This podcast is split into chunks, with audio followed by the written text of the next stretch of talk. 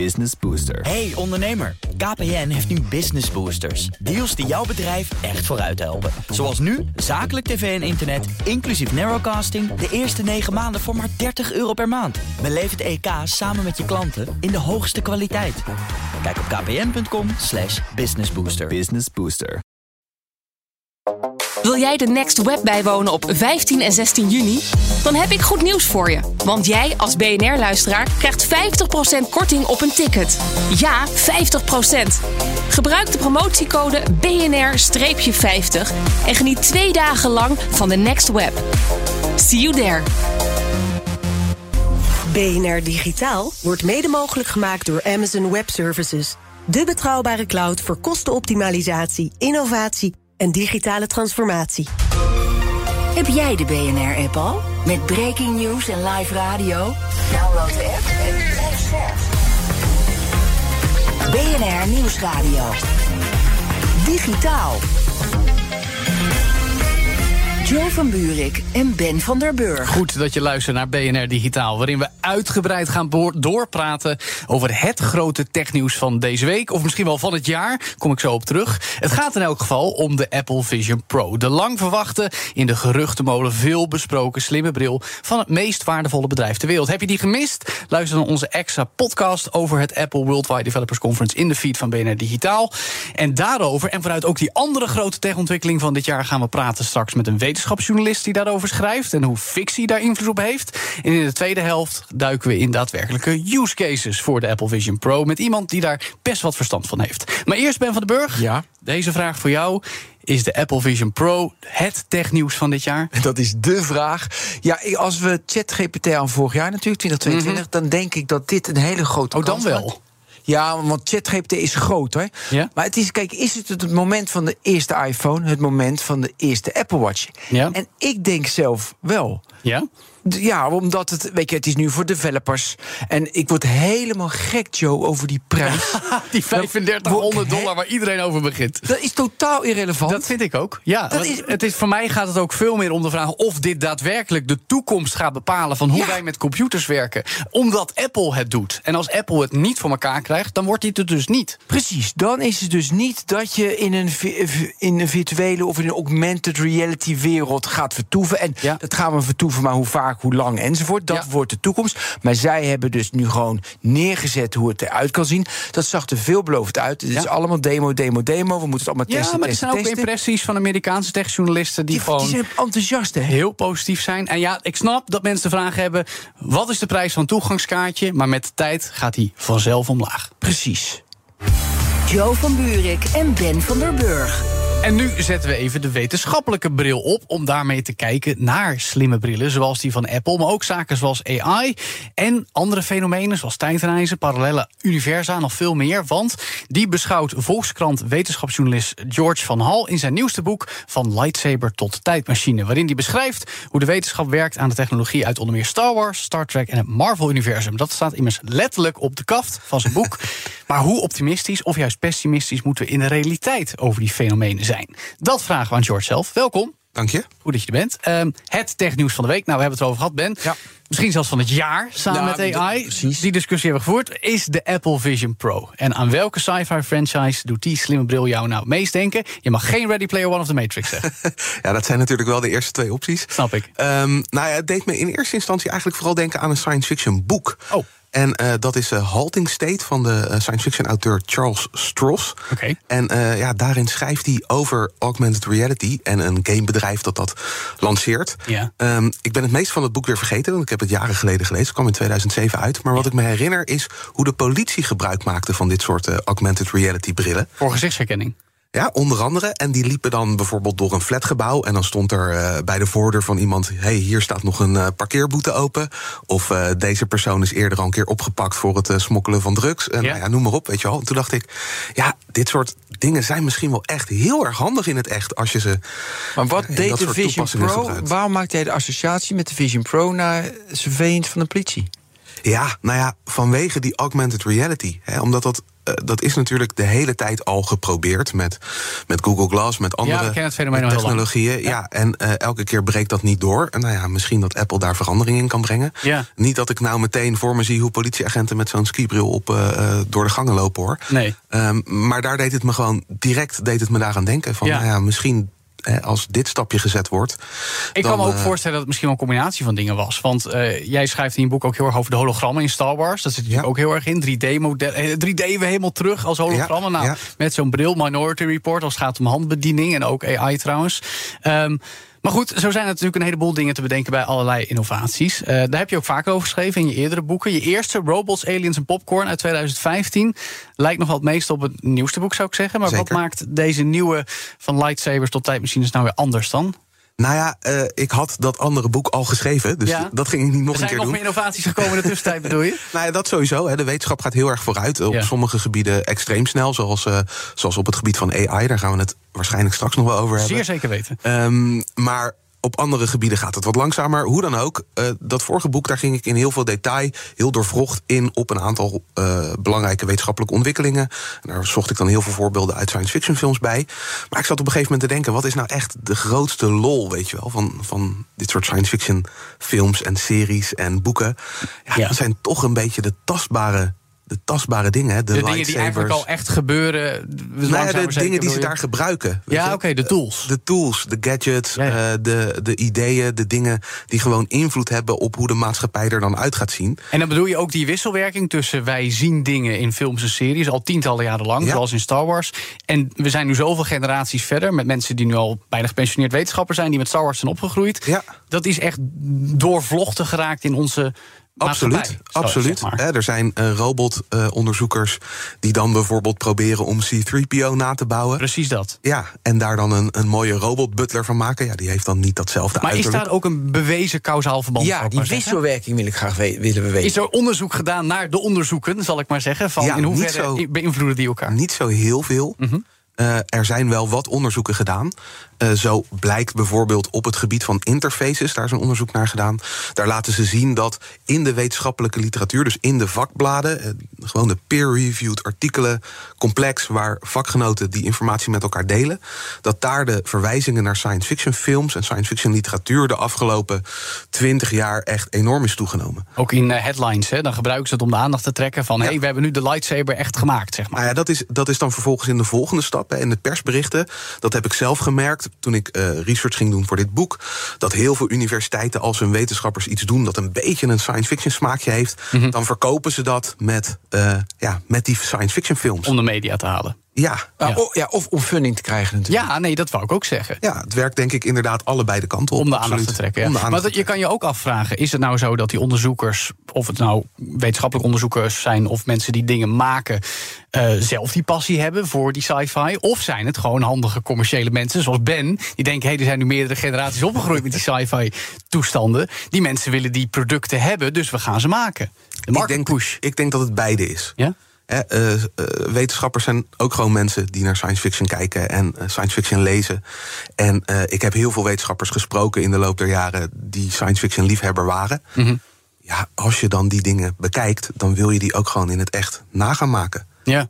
Ja, daar zit toch een extra sausje bij als je, ja, als je dicht bij zo'n science Het is daardoor sexy, hè? Ja. Omdat, ja. Omdat, het, omdat het ook Hollywood is. En omdat Ja. we, we willen allemaal in Hollywood leven, bij Ja. van spreken. Ja, heel veel van die wetenschappers worden overigens ook ingezet door Hollywoodfilms. Hè? Als consultants. Ja, Ja, of, de, ja, of, die, ja, of die film klopt. Ja. Net zoals Spielberg, eh, weet je, met zijn- met zijn dinosaurussen. Ja, die heeft ook een paleontoloog daar op de set gehad. Ja. Die hem gewoon behoeden voor allerlei missers die eh, anders die film in terecht waren. Ja, nou dat gaat dan om een stukje waarheidsgetrouwheid. Maar eh, om even het bruggetje te maken naar films die bij uitstek tech-innovaties al decennia lang in beeld hebben gebracht. Ik noem net al The Matrix, Robocop, Westworld, Blade Runner, Minority Report, 2001 A Space Odyssey. Ja. AI staat eigenlijk in al die films centraal. En hoe kun je daarbij zeggen... oké, we nemen een expert erbij om te zeggen... dit zou een AI wel of niet kunnen doen? Of is dat bij die films misschien helemaal niet aan de orde geweest? Hebben ze dat maar gewoon de, de fantasie vrije loop gelaten? En het feit dat we daar nu over praten als... oh, AI is een wezenlijk gevaar, is toeval? Eh, een beetje van beide. Hè. Eh, heel veel science fiction schrijvers zijn ermee begonnen. Ehm, science fiction schrijvers hebben heel vaak zelf een exacte achtergrond. Eh, interviewen ook wetenschappers als ze zo'n verhaal gaan schrijven. Nou, Mhm. Daar zie je dat soort voorbeelden voor het eerst.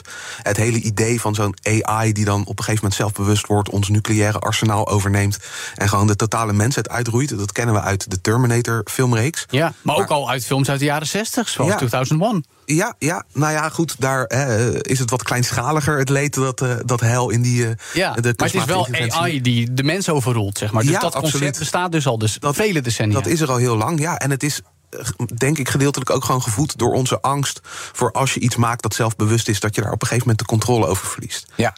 Eh, ik, wil heel, ik wil heel graag weten, weet je, voor mij zijn er drie films die gewoon de, de toekomst of hoe wij denken bepalen. Ja. Dat is The Matrix, dat is Ready Player One en dat is Her. Dat Ja. zijn de drie films. Ik bedoel, dat, dat, die, als je die hebt, dan heb je eigenlijk alles wat technologie in de toekomst is. Ja. Is, welke films zijn het voor jou en wat merk jij? Ja, welke films zijn het voor jou en waarom? Ja, dat is een goede vraag. Kijk, als we het hebben over de nabije toekomst, dan Oh, zijn. eh, hoe, hoe onze wereld is gevormd, zijn deze drie films. ja, dan, in ons denken ook. dan zijn dit drie hele goede films, drie hele goede voorbeelden. Ehm, vanwege de impact van technologie op relatief korte termijn. Als je kijkt van wat inspireert mij, weet je wel, ja, ik, ik heb een achtergrond in de sterrenkunde voordat ik de journalistiek in ging. Dus ik ben echt gefascineerd door de ruimte. Interstellar. Ja, Interstellar, eh, Star Trek. Ja, eh, maar dat is allemaal veel verder is veel weg. verder dat is niet ja. hoe wij als mens functioneren. Nee, dat klopt. Nou ja, met Interstellar zou je dat nog wel een klein beetje kunnen argumenteren. Omdat het gaat ook om ethische keuzes maken binnen de wetenschappelijke kaders. Zo van, oké, dit kunnen we nog doen. Dit is onze letterlijke moonshot, zou ik maar zeggen. Ja, ja. Welke offers maken we om te proberen dat te bereiken? En dat, dat kun je natuurlijk, of het nou kunstmatige intelligentie of ruimtevaart is... kun je op allerlei dingen loslaten, zou ik zeggen misschien. Ja, maar dat soort, daar heb je geen interstellar voor nodig om dat soort vragen te stellen. Nee, maar heb je dat wel bij films... die eh, de, de destructiviteit van AI kunnen blootleggen? Dat bij sommige films wel. Dus wat Heur bijvoorbeeld. Het staat niet in je boek. Dat vond ik ook opvallend dat je Heur niet gebruikte. Hoe Ja. kwam dat eerst even? Eh, nou ja, Heur staat wel in, eh, in mijn vorige boek over, eh, over wetenschap en science fiction. Ik gebruik hem ook heel vaak in, in lezingen. Ehm, het is wel echt een heel goed voorbeeld van hoe je ehm, met nou ja, een soort chat. Technologie dicht in de buurt kunt komen bij eh, zelfbewuste kunstmatige intelligentie. Hè. Alles wat ChatGPT nu doet, Is gewoon een Heur. is gewoon en dan een in je oor. Ja, Maar ja. het is dus wel. Het is, het is ook uiteindelijk gaat het natuurlijk fout. Weet je, hij voelt zich geen mens, hij voelt zich bedonderd. Dus Ja. dat is nou ja, het, gaat, het is zowel een hoopvol verhaal als een niet zo hoopvol verhaal. Hè. Voor hem persoonlijk is het niet zo heel relaxed. Nee.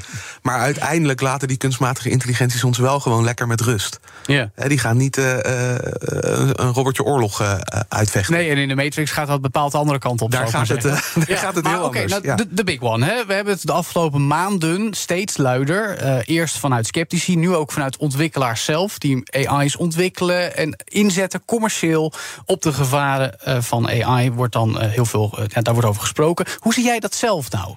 Juist omdat jij hier ook als wetenschapsjournalist en als schrijver mee bezig bent... ben jij bang? Ehm, nou ja, bang.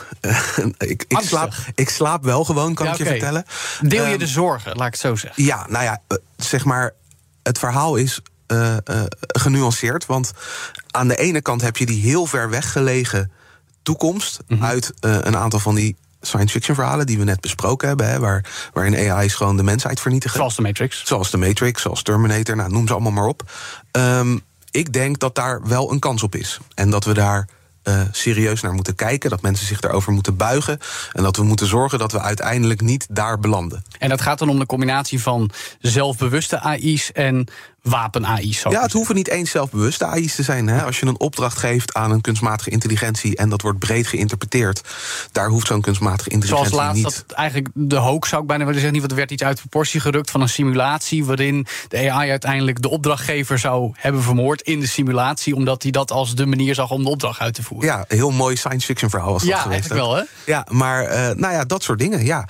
En dat is een denkbare, weet je wel, dat is een denkbaar risico. Het is een denkbaar, maar ik wil. Kijk, als je, we, vergelijken het wel eens met de, met de atoombom. We snappen allemaal, zes atoombommen en aarde is weg. Ja. Weet je, dat kan je heel goed voorstellen. Ja. Maar een zelfbewust denkend, vernietigend AI, ik vind hem best wel ver weg. Nou, ik We ook. kunnen hem bedenken, Ik ook. maar ik zie het niet voor me. Maar is het ook niet zo dat we hem kunnen bedenken omdat we hem al zo vaak in de films hebben gezien? Ja, dat als die zeker, films er zeker. niet zouden zijn, dat En we het nooit Dat zouden is dus ook een gedeeltelijk het risico hè, van deze discussie. Precies. Is dat we ons blind staren op een, op een kans die vrij klein is. Ik denk dat die wel reëel is, maar vrij klein. Ik zou zeggen, nou, zet een paar mensen eh, op dit probleem om dit te voorkomen. En besteed de rest van je aandacht aan de problemen die het op veel kortere termijn kan veroorzaken. Klimaatverandering. Eh, eh, nou ja, goed, dat is een, een, een, een ander probleem. Nee, maar ik bedoel, een probleem die veroorzaakt kan worden door AI. Zoals eh, de verspreiding van desinformatie, het vergroten van de ongelijkheid. Hè, dat je straks alleen nog maar als je geld hebt met mensen kunt praten. en dat alle andere mensen overgeleverd zijn aan AI's. Nou ja, dat soort problemen lijken me veel dringender. Ja, maar je zegt een paar mensen op de lange termijn het, de, het vernietigen. Ja. Wat gaan ze dan doen? Nou ja, dat is, een, dat is een hele interessante kwestie. En daar wordt al heel lang over nagedacht. Juist door dit soort science fiction scenario's. Ja. Eh, iets wat je kunt bedenken, hè, wat, wat eh, Asimov, Isaac Asimov, een Ja, van de grote sci-fi schrijver. grote sci-fi schrijver, die had eh, drie wetten van de robotica voor ja, AI's die ook in lichamen zaten, waarin ze de mensheid geen kwaad mochten doen. Ja. Ehm, daar wordt al decennia lang over geschreven, ook in de academische literatuur, om te kijken of dat nou een handige manier zou zijn om, als je AI's krijgt die zelfbewust zijn, om die een beetje te beteugelen. Nou ja, er zijn mensen die daar veel beter in ingevoerd zijn dan ik, die daar al heel lang over nagedacht hebben. Ja, die moet je eigenlijk ook de sleutel geven van eh, de black box van, eh, van de chat-GPT's van deze wereld. Ja, toch is het natuurlijk lastig. Hè? Want ik bedoel, ik als, als popcultuur gedreven nerd, zou ik maar zeggen, word heel enthousiast van mooie series en films. En oh, hey, eh, in, in de perceptie lijkt het af en toe een beetje werkelijkheid worden, of we hebben de angst daarvoor. Maar uiteindelijk kun je ook zeggen: ja, maar wacht eens even. Er zit een wereld van verschil tussen wat een stel scenario-schrijvers en artists hebben bedacht. en wat de wetenschap daadwerkelijk aan het uitpluizen is. Ja. En toch hebben we een situatie gecreëerd de afgelopen decennia dat dat gewoon kruisbestuiving tot de met is. Ja, nou het is ja, heel lastig om nog serieus te onderscheiden wat nou fictie en werkelijkheid is, toch? Tuurlijk, tuurlijk. Maar ook bij, die, ook bij die AI's is het natuurlijk wel zo dat de reden dat er zoveel bedrijven hierop zijn gesprongen, is gewoon omdat we daar al zo ontzettend lang over nadenken. Omdat in we die voor ons zien hoe het moet kunnen zijn. Ja, precies. Mag ik heel even tot dus de wetten van Asimov? Je zegt dan, dan moeten gewoon die drie wetten... weet je, de eerste, een, een, eh, een robot mag een mens geen letsel toebrengen... Dus da- gaat een controlerend eh, orgaan gaat toezien... zodat we aan die wetten voldoen. Of we moeten nog twee wetten erbij bijvoorbeeld verzinnen. Ja, dat moet dan ingeprogrammeerd worden. En iemand moet ook wel nadenken of dat nou een beetje, weet je wel, of je dan de sluizen echt gedicht hebt, of dat er nog allerlei mazen in de wet zitten. Oké. Terroristen, landen met een andere cultuur... Ja. kunnen Ja. zeggen van ja, daar trekken we niks, ons niks van aan. Ja, tuurlijk. Tuurlijk, ja, dat is ook een gevaar, weet je wel. Wij kunnen hier in Nederland of met de Europese Unie beslissen hoe we dat gaan doen. Ja. En eh, eh, eh, China of een ander land, weet je wel, die kan denken, ja, Ja, nee, dat zien we al gebeuren. precies, ja. En Ben, Nou ja. jij bent nog meer getriggerd, zie ik. Nou, nee, nee, ja, want dus dat is de lange termijn. Maar ik ben ook dus, dat vind ik een goeie dit. Weet je, daar zijn natuurlijk iedereen mee bezig. Maar ook de korte termijn, weet je, is best wel lastig. Ja. je, hoe je daar nu op een goede... Je hebt de AI-act die eraan komt, daar praten we heel veel over en lang over. Maar de, de- best wel, hoe, hoe zie jij in science Hoe lossen ze dat in science fiction op? Of gaan we gewoon dood? Zoals in veel science fiction films. Ja, nou ja, in science fiction lossen ze dat eigenlijk meestal ook niet echt op. En ehm, waar toch altijd een beetje aan voorbij gegaan wordt, ook in fictie, is hoe snel de technologische ontwikkeling gaat en hoe traag de maatschappelijke reactie daarop is. Dus het is al, nou ja. Al zolang als ik over technologie en wetenschap schrijf, is het al een feit dat eh, bijvoorbeeld onze wetgeving bijna niet kan aanhaken op de snelheid van die, eh, van die technologische ontwikkelingen. En er zijn allerlei onderzoeksgroepen aan technische universiteiten die daarmee bezig zijn voor technology en law, om dat aan elkaar te lijmen. Maar het blijft gewoon een uitdaging. Nu ook weer opnieuw met die AI-wet, weet je wel, die op zich laat wachten. Dat komt pas over een paar jaar. Ja. Ja, dat, en dat kunnen we niet versnellen. Dat menselijke overleg, dat, dat lukt gewoon niet om dat sneller te krijgen. En dus blijf je altijd achter de feiten aan. Maar tot slot, hè, want ik heb deze vergelijking ook wel eens gemaakt. We, hebben, we begonnen ooit met de uitvinding van het vuur. En volgens dus millennia lang is er van alles gebeurd. Uiteindelijk zijn het allemaal tools, hè Ben. En elke tool, elk middel, elk hulpmiddel heeft zijn voor- en tegens. Afhankelijk van hoe het gebruikt wordt, door de mens vaak. Ja. Eh, AI lijkt wel de meest recente, de meest prangende, de meest polariserende. Zeker. Is die dan nog wel te vergelijken met al die baanbrekende tools... of is dit echt een categorie anders wat jou betreft? Ja, het, kijk, hoe verder we komen in die technologische ontwikkeling, hoe meer impact het gaat hebben. Ja. Weet je wel? Als je kijkt naar hoeveel impact social media heeft gehad, de opkomst van social media, dat kon je ook heel moeilijk voorspellen op het moment dat de eerste Facebook-berichtjes eh, de ronde deden. Hmm. Ehm, hetzelfde geldt voor AI. Ik denk zelfs dat heel veel van wat we gaan meemaken met AI... ja, dat gaan we nu in dit, uh, in dit programma nog niet kunnen bespreken.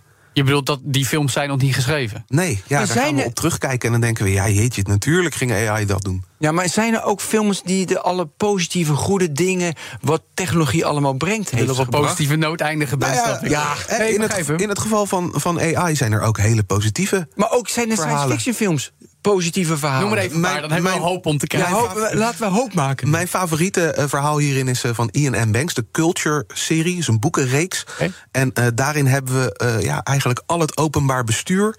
en alles wat ook maar te maken heeft met logistiek en regelen... hebben we uitbesteed aan AI's. En Heerlijk. En het leven is utopische maatschappij. Heerlijk. Nou, laten we hopen dat het toch die kant op gaat dan. Dank, George van Hal, wetenschapsjournalist bij de Volkskrant... en schrijver van het boek Van Lightsaber tot Tijdmachine. En straks praten we door over de Apple Vision Pro. Dan niet door welke films en series die, eh, we die nu voor ons gaan zien, maar vooral wat we voor ons zien als het gaat om nieuw soort toepassingen met die slimme bril. En welke dat zijn, bespreken we zo met appontwikkelaar Jelle Prins. Blijf luisteren. BNR Nieuwsradio. Digitaal.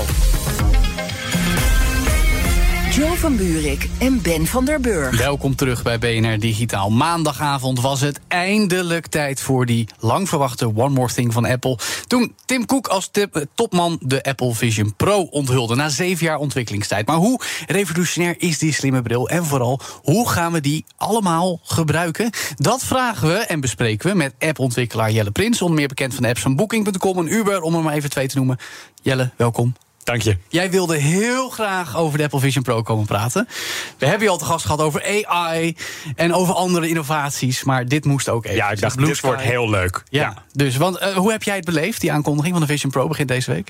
Ja, ik ging naar een uh, WWDC viewing party. Oftewel een feestje waarbij we de keynote van Apple gaan kijken. Mm -hmm. uh, dat doen we al heel lang. En vaak gingen we het dan ook nabespreken. En nu was het dus met, met een aantal Apple-nerds in Delft bij de TU Delft. Kijk. Goed gezelschap, lijkt me. Ja. En wat is jouw eerste indruk? Want alleen al over de terminologie kunnen we discussiëren. Apple zegt spatial computing, augmented reality. Maar dan zijn er weer mensen die zeggen: nee, het is eigenlijk virtual reality. Het is een combinatie, mixed reality, extended reality. Wat is jouw indruk van wat dit apparaat doet? Ja, leuk is dat Apple natuurlijk metaverse hier echt ontwijkt. Daar willen ze niks mee te maken. Nee, daar willen ze niks, uh, niks doen. Um, ja, wat is mijn interpretatie? Je kan hier veel verschillende kanten op. Het is en virtual reality als je je afsluit van de wereld. Het is en augmented reality uh, als je de beelden projecteert. Maar later denk ik ook gewoon projecteren op werkelijke dingen in de wereld. Ja. Ja, spatial computing is dan hoe, uh, hoe Apple het gaat noemen. Ja. Um, maar ik denk dat de interactie um, met de werkelijke wereld... dat dat het belangrijkste is. Ja, ben... Wij noemen dat augmented reality. Ja, nou, ik zat een beetje tussen vermijden de metaverse, omdat dat van meta is, is een beetje een term die we niet meer willen. Dus introduceren een nieuwe term. Zal de wereld dat overnemen? Spatial computing? Ik denk het niet. Ik denk dat dat een Apple-term blijft. Dus dan zitten we weer met definities. Hoe gaan we het noemen? Ja, dat is toch belangrijk. Oh. Ja, nee, ja want dus, nee, een, een, smartphone, weet je, een, dat is toch, weet je wel... Een, nee, een smartphone is een smartphone, daar zijn ja, we heel helder over. Ja, maar dat we nog ja. steeds over een slimme bril, een virtuality bril, een augmented XR... Ja. De, die definitie wordt ook belangrijk, willen we daar iets mee kunnen in de wereld. Heb je daar gedachten over, Jelle? Nee, ik, ik vond het eigenlijk voornamelijk interessant dat ze die, die termen vermijden. Maar of het nou virtual reality of augmented reality. Het ma nee, het is veel interessanter, denk ik, om na te denken over uh, wat zijn de use cases die ze nu zien en die er in de toekomst uh, komen. En hoe gaan we die verschillende uh, ja. use cases benaderen. Want ja, of je op de bank zit in je eigen virtuele wereld, of dat je hem op hebt en interacteert met de werkelijke wereld waaroverheen andere dingen worden geprojecteerd, dat is iets heel anders. Ja, maar het maar kan met hetzelfde apparaat. We hebben verschillende dingen gezien in de demonstratie en ook dingen gelezen van de techjournalisten die hem al op hebben gehad. En dan hebben we het bijvoorbeeld over het met meerdere schermen kunnen werken. Vrij letterlijk spatial computing zou ik zeggen. Films kijken, 3D-films kijken, maar ook ja, mediteren, van alles en nog wat. Zat er iets bij in die keynote, in die presentatie tijdens World Wide Developers Conference waar jij gelijk door getriggerd werd? Ik denk dat om dit apparaat te evalueren, kunnen we kijken naar wat voor use cases geeft Apple op dit moment aan. Mhm. Mm -hmm. En dan zijn er eigenlijk weinig dingen die we niet al kunnen met onze, met onze Mac, met onze PlayStation en onze televisie. En we moeten kijken naar wat verwachten we dat er in de toekomst mee mogelijk gaat zijn. Noem eens iets. Nee, maar eens even van nu. Wat vond je nu in de keynote waarvan je dacht van... nou, daar zie ik iets in. Want bijvoorbeeld dat werken en dat ik dan op een virtueel toetsenbordje... Ja. dat gaat echt niet gebeuren. jij bent ook coder. Zie je jezelf al dat doen? niet, man. Of nee? nee, ik, denk dat het, eh, dat het hele bijzondere technieken zijn die ze zijn, hebben ontwikkeld. Er komen heel veel nieuwe technieken uh, binnen. De mensen die er al gebruik van hebben gemaakt... die zeggen van ja, het is super bijzonder. Maar er zitten sensoren in die constant in de gaten houden van waar je naar kijkt. En als je dan naar een icoon kijkt en je beweegt je vingers een klein beetje, dan tik je erop. En ze zeggen dat voelt magisch. Want het voelt niet meer alsof je de computer bestuurt, maar alsof hij al weet wat je wilt doen. Het is dus letterlijk dat idee van jij denkt ik wil dit. En het lijkt bijna alsof deze headset een nou. voorschot neemt op. Oké, dus dat gaan we en hij, En hij neemt ook eigenlijk een voorschot. Ja, ja. Want die sensoren die kijken naar je pupillen. En kennelijk hebben je, reactie, je pupillen al een reactie voordat je daadwerkelijk de klik hebt gedaan. Omdat ze de reactie verwachten van de interface. Je triggert me heel erg, want er gaat op Twitter een draadje vrij hard rond van iemand die beweert hier heel veel te, aan te hebben bijgedragen bij Apple als, als consultant volgens mij. Ook eigenlijk de neurowetenschap achter in dit geval augmented reality voor Apple. En dat is eigenlijk waar jij nu naar refereert. Hè? Dat ze dus eigenlijk misschien in de afgelopen zeven jaar niet alleen dit ding hebben ontworpen, maar ook hebben uitgedokterd. Welke uh, systemen in ons lijf worden er getriggerd op het moment dat wij denken: hé, hey, dat wil ik gaan doen. En wat gebeurt dan met je ogen en met je vingers? Ja, dus ik ik denk, nou gaan we al kijken naar wat verwachten we dat dit apparaat in de toekomst kan. Dat willen we de volgende versies. Ja, ja. zeg maar. Ik kijk heel erg naar het apparaat wat ze nu hebben aangekondigd als een soort developer preview. Okay. Dit ding is niet voor de massa. Nee, die 3500 dollar waar wij moe van worden, daar moeten we helemaal niet naar kijken. En daar start het bij. En ik draag een bril, dus ik moet waarschijnlijk nog 600 dollar bepa voor betalen voor bepaalde lenzen. Uh, nog een extra headband. Nou, het gaat veel geld kosten. Nou, hij komt ook alleen in Amerika. Dus dit, is, dit is voor een hele specifieke groep. Ja. Um, maar als we eventjes kijken naar de eerste iPhone. 500 dollar. Toch? Ja, maar met abonnement. Ja, Maar daar kon je ook geen andere apps op installeren. Dat was de Safari, de note-taking app en de klok van Apple. Uh, er zat geen snel internet op. Het was Edge. Mail als je dat nu krijgt. 2G, mail, ja. mail zat erop. Maar het was, was 2G. Als je dat nu krijgt, dan denk je van... Hé, wat ben ik nou weer ja, in voor buitengebied. Er zat geen GPS in. Maar met die iPhone wisten we al wel dat dat allemaal ging komen. En we konden ons gaan voorstellen hoe dat zou zijn... en wat voor applicaties we toen konden gaan ontwikkelen. Zelfde eigenlijk met de Apple Watch. Toen die werd aangekondigd, dachten de meeste mensen van... ja, waarvoor moet ik deze nou hebben? Het is, ik kan er alleen maar notificaties op kijken. Dit is een apparaat voor als ik mijn telefoon niet wil pakken. Mhm. Maar we konden wel naar de patenten kijken die Apple al had aangevraagd voor allerlei verschillende sensoren. En dat waren allemaal health-gerelateerde sensoren. We konden toen al voorspellen van, hey, die Apple Watch, dat wordt een health device. En dat is ook de reden waarom heel veel mensen die nu kopen. Er zit een hartslagsensor in, een bloedsaturatiesensor, een temperatuursensor. Allemaal dingen. En nu kunnen we naar die Vision Pro kijken. En ze hebben daar 5000 patenten aangevraagd voor verschillende sensoren. Die mogelijk in die Vision Pro ingebouwd gaan worden in de toekomst. Ja. En dat is het interessante. Want dan moet je je gaan voorstellen van, oké, over een jaar is er weer zo'n keynote van Apple. Hmm. En dan gaan ze waarschijnlijk de tweede versie aankondigen. Met weer andere sensoren en mogelijkheden. Nieuwe sensoren. Waar ze nu al patenten voor En mogelijk ook de versie die betaalbaarder is voor de gewone consument. De Apple Vision zonder Pro. Juist. Ja. Bijvoorbeeld. En, en, dat is ook de reden waarom nu zoveel mensen, of zoveel ze willen zoveel ontwikkelaars er al mee aan de slag hebben, zodat ze volgend jaar kunnen ze aan de consumenten laten zien en kijk eens wat voor coole apps er zijn. Ja. Joe en ik gaan 100% mee met deze analyse. Maar de vraag is natuurlijk welke patenten dat konden ze al zien bij de Apple Watch, hebben ze nu aangevraagd. Ik heb dat niet kunnen vinden. Waardoor je weet van hey, het is meer work, meer entertainment, meer gaming. Wat, wat, ze doen is heel goed, inderdaad. Dat ik denk ergens aan en ik zie, en ik zie wat ik ga doen. Maar ik weet de patenten niet. Jij wel?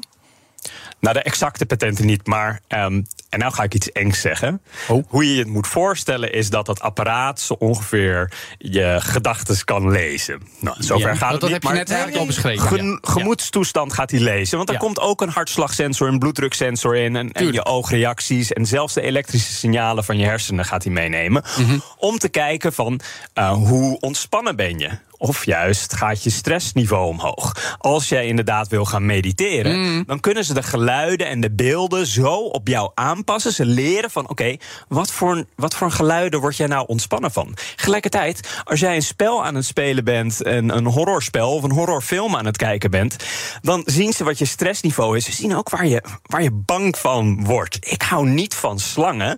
Dus dat apparaat leert al heel snel van: oh, als we Jelle bang moeten maken in een spel, dan moet er een grote slang voorbij komen. Dus ik, word nu, ik word nu bang van jou, Jelle. inderdaad, als je wil leren, snel leren, langzaam leren, nu concentreren niet. Dus daar gaat het naartoe. Ja.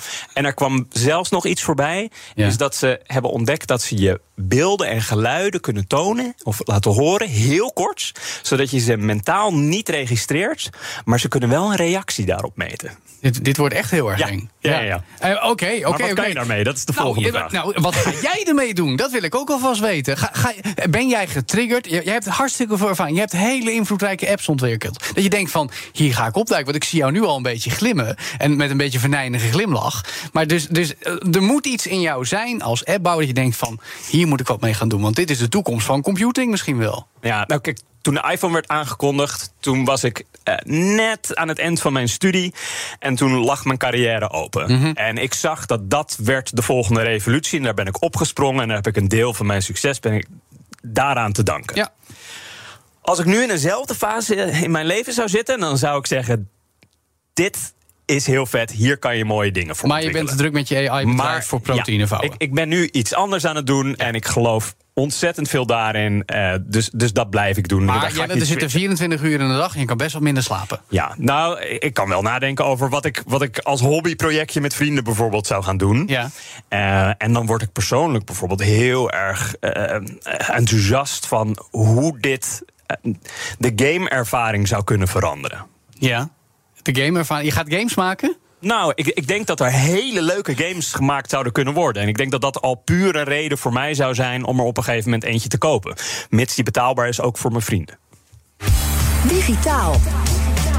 En dus gaan we doorpraten over de Apple Vision Pro. De lang verwachte slimme bril van Apple. Geschikt voor augmented en virtual reality. En vooral die laatste term kennen we met name uit de game-industrie. En dat is juist iets wat ook bekend app-ontwikkelaar Jelle Prins blijkbaar triggert. Nou Jelle, dan moeten we het ook maar hebben over nou, toch wel de grootmacht in virtual reality. Misschien tot voor kort. Meta, met de Meta Quest 3, die ze ook net vorige week nog even hebben aangekondigd. De, de, de, ja, de opvolgende 2, een hele goede VR-headset zou ik zeggen. En de Meta Quest Pro, die Ben wel eens op zo heeft gehad, die veel te duur is, die is het dan toch niet helemaal. Um, hoe, hoe zie jij nu dat, dat krachtveld. Want Meta is al jaren bezig met virtual reality. Apple komt er nu bij, maar is natuurlijk al zeven jaar in de coulissen warm aan het lopen. Hoe zie jij dat landschap zich nu ontwikkelen? Ja, heel interessant is hoe Apple en Meta de headsets heel verschillend pitchen. Meta focust zich heel erg op virtual reality, op games en op sociale experiences. Ja, mm, ja, Dat, juist. Ja. ja. En, dingen met je vrienden Apple doen. die laat voornamelijk augmented reality dingen zien. En, Voor jou alleen? Ja, mensen die enkel in hun eentje op de bank zitten en laat nauwelijks games zien. Ja. Ik heb ook zo'n Quest van mhm. Meta. Ik heb de VR-glasses van de PlayStation. En ik denk dat als je die opzet, dan heeft dat een bepaalde wow-factor. Maar je doet het toch niet vaak. Het biedt weinig extra ten opzichte van de PlayStation die ik heb. Met een grote televisie. Nou, persoonlijk vind ik ook nog eens het is veel gedoe. Want ik moet het ding erbij pakken. Ik en je moet je meubels aan de kant precies, zetten. Ik ben een jonge vader met een kind. Ik ben blij als ik überhaupt dat ding een uur aankrijg. Mijn spelcomputer zonder VR-bril nog. Maar goed, dat is voor veel mensen. Er gaan ook cijfers om dat er eh, überhaupt maar 25 miljoen VR-brillen all-time de afgelopen 15 jaar verkocht zijn. Ja, dat is peanuts. Vergeleken met die 200 miljoen iPhones per jaar. Een aantal jaar geleden ging ik al naar de VR-arcade in Amsterdam-Noord. Mhm. En ik denk dat ik daar een soort sneak preview heb gekregen... van uh, hoe de gameervaring kan veranderen. Ja. Je gaat daar met een groep vrienden een kamer in krijgt allemaal zo'n bril op en je zit in een virtuele wereld. En doordat er sensoren aan de muur van die kamer hangen, weten ze waar je vrienden zich bevinden en kunnen ze die vrienden projecteren in jouw virtuele wereld. Je ziet mhm. dus in die virtuele wereld waar je vrienden lopen. En je hoort elkaar, je kan tegen elkaar praten. En ondertussen komen er monsters op, op je af en die kan je afschieten. Maar dit, dit klinkt één als wat de HTC 5 uh, in 2016 deed. Twee als heel veel gedoe om dat weer te gaan doen om het ietsje beter te maken voor mij. Of ben ik dan gek?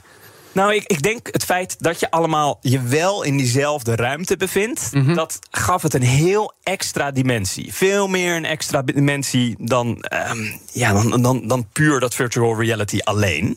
Jelle, we hebben allemaal epochs kennen we, computer, internet, mobiel... en er wordt te lang gepraat, wat is de volgende? En dat is waarschijnlijk AI is de volgende epoch. Mhm. Blijft dit, want je beschrijft, ik kom hierop... en je beschrijft weer in virtual reality... Dat, dan is het een verstrooiing wat je noemt.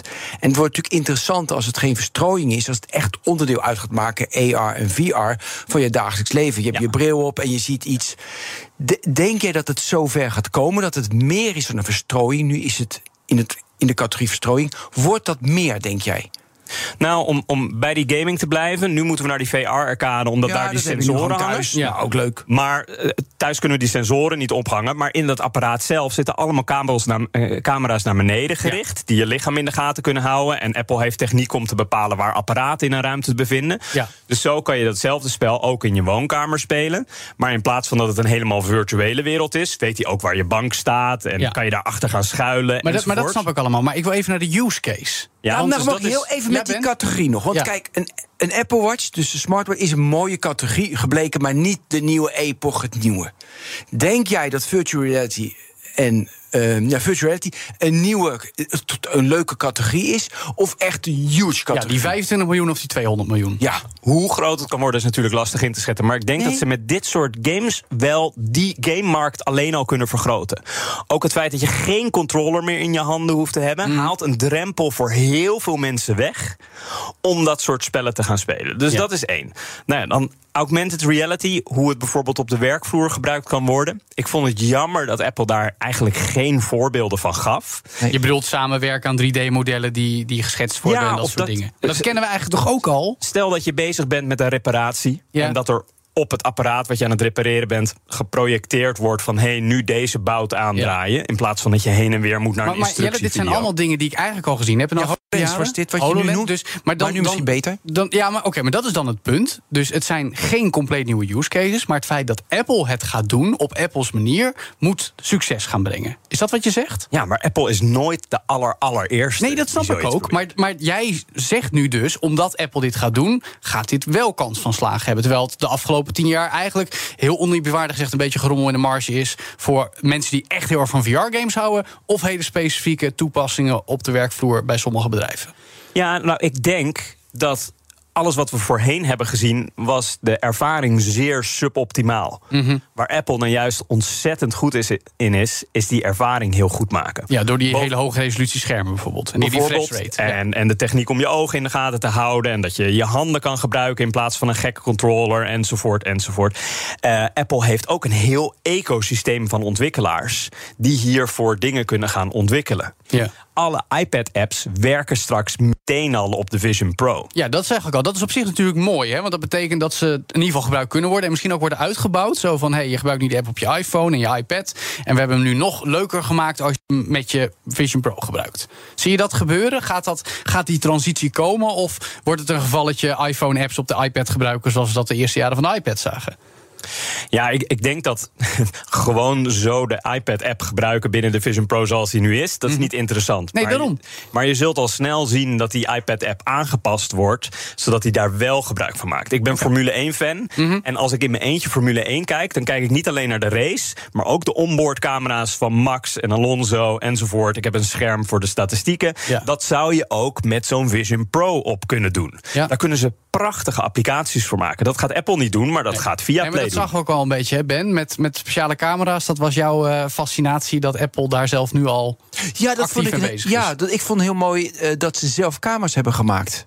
Dus zelfs, weet je, ze hebben niet gewoon van de. Bij een NBA-wedstrijd hebben ze daarmee zeg maar, in 3D eigenlijk kunnen vastleggen wat op het veld gebeurt. En dat vervolgens letterlijk in augmented reality gewoon het veld te simuleren. Dat jij ziet hoe dat punt gescoord is als je de Apple Vision Pro op hebt. Ja.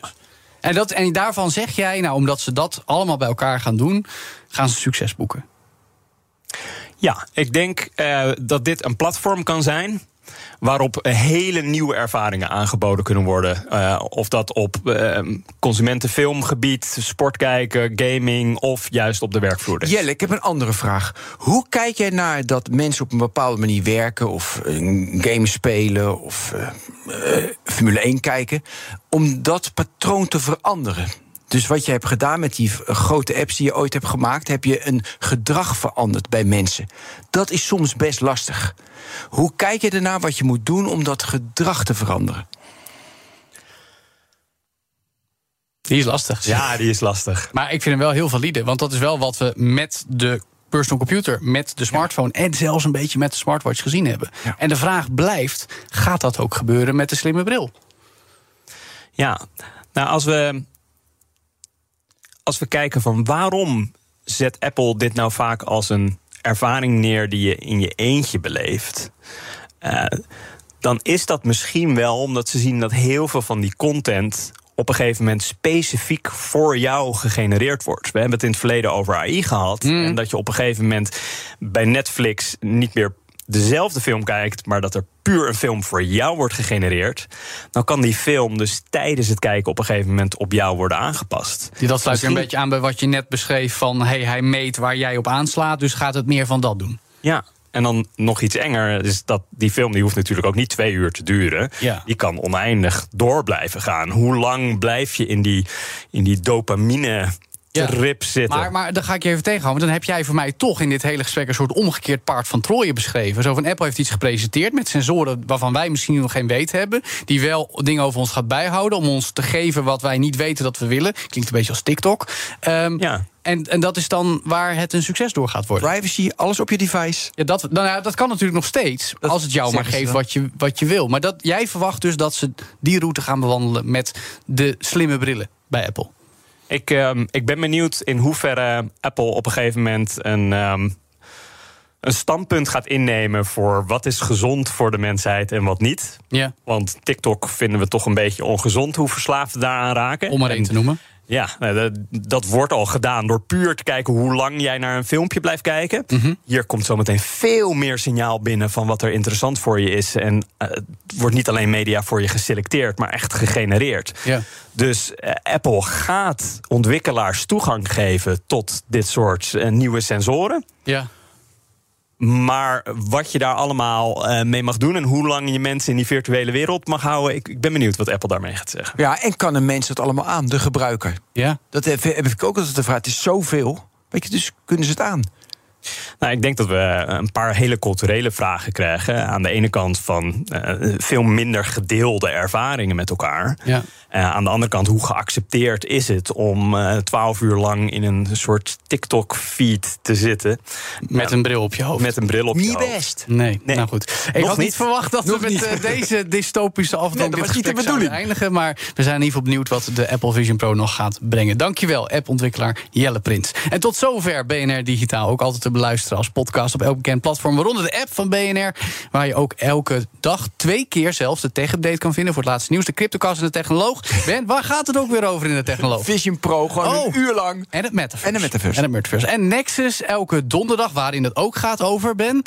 Uh, Nexus ook weer over Vision Pro. Ik was zo afgeleid. Tuurlijk. En All in the Game, waarin het niet gaat over de Apple Vision Pro... maar over Diablo 4. Ook leuk om naar te luisteren. En elke woensdag weer een nieuwe BNR Digitaal. Dus zeg ik namens onze hele tech-redactie tot volgende week. Dag. Hoi. BNR Digitaal wordt mede mogelijk gemaakt door Amazon Web Services. De betrouwbare cloud voor kostenoptimalisatie, innovatie en digitale transformatie. Business Booster. Hey ondernemer, KPN heeft nu Business Boosters. Deals die jouw bedrijf echt vooruit helpen. Zoals nu, zakelijk tv en internet, inclusief narrowcasting... de eerste 9 maanden voor maar 30 euro per maand. Beleef het EK samen met je klanten in de hoogste kwaliteit. Kijk op kpn.com businessbooster. Business Booster.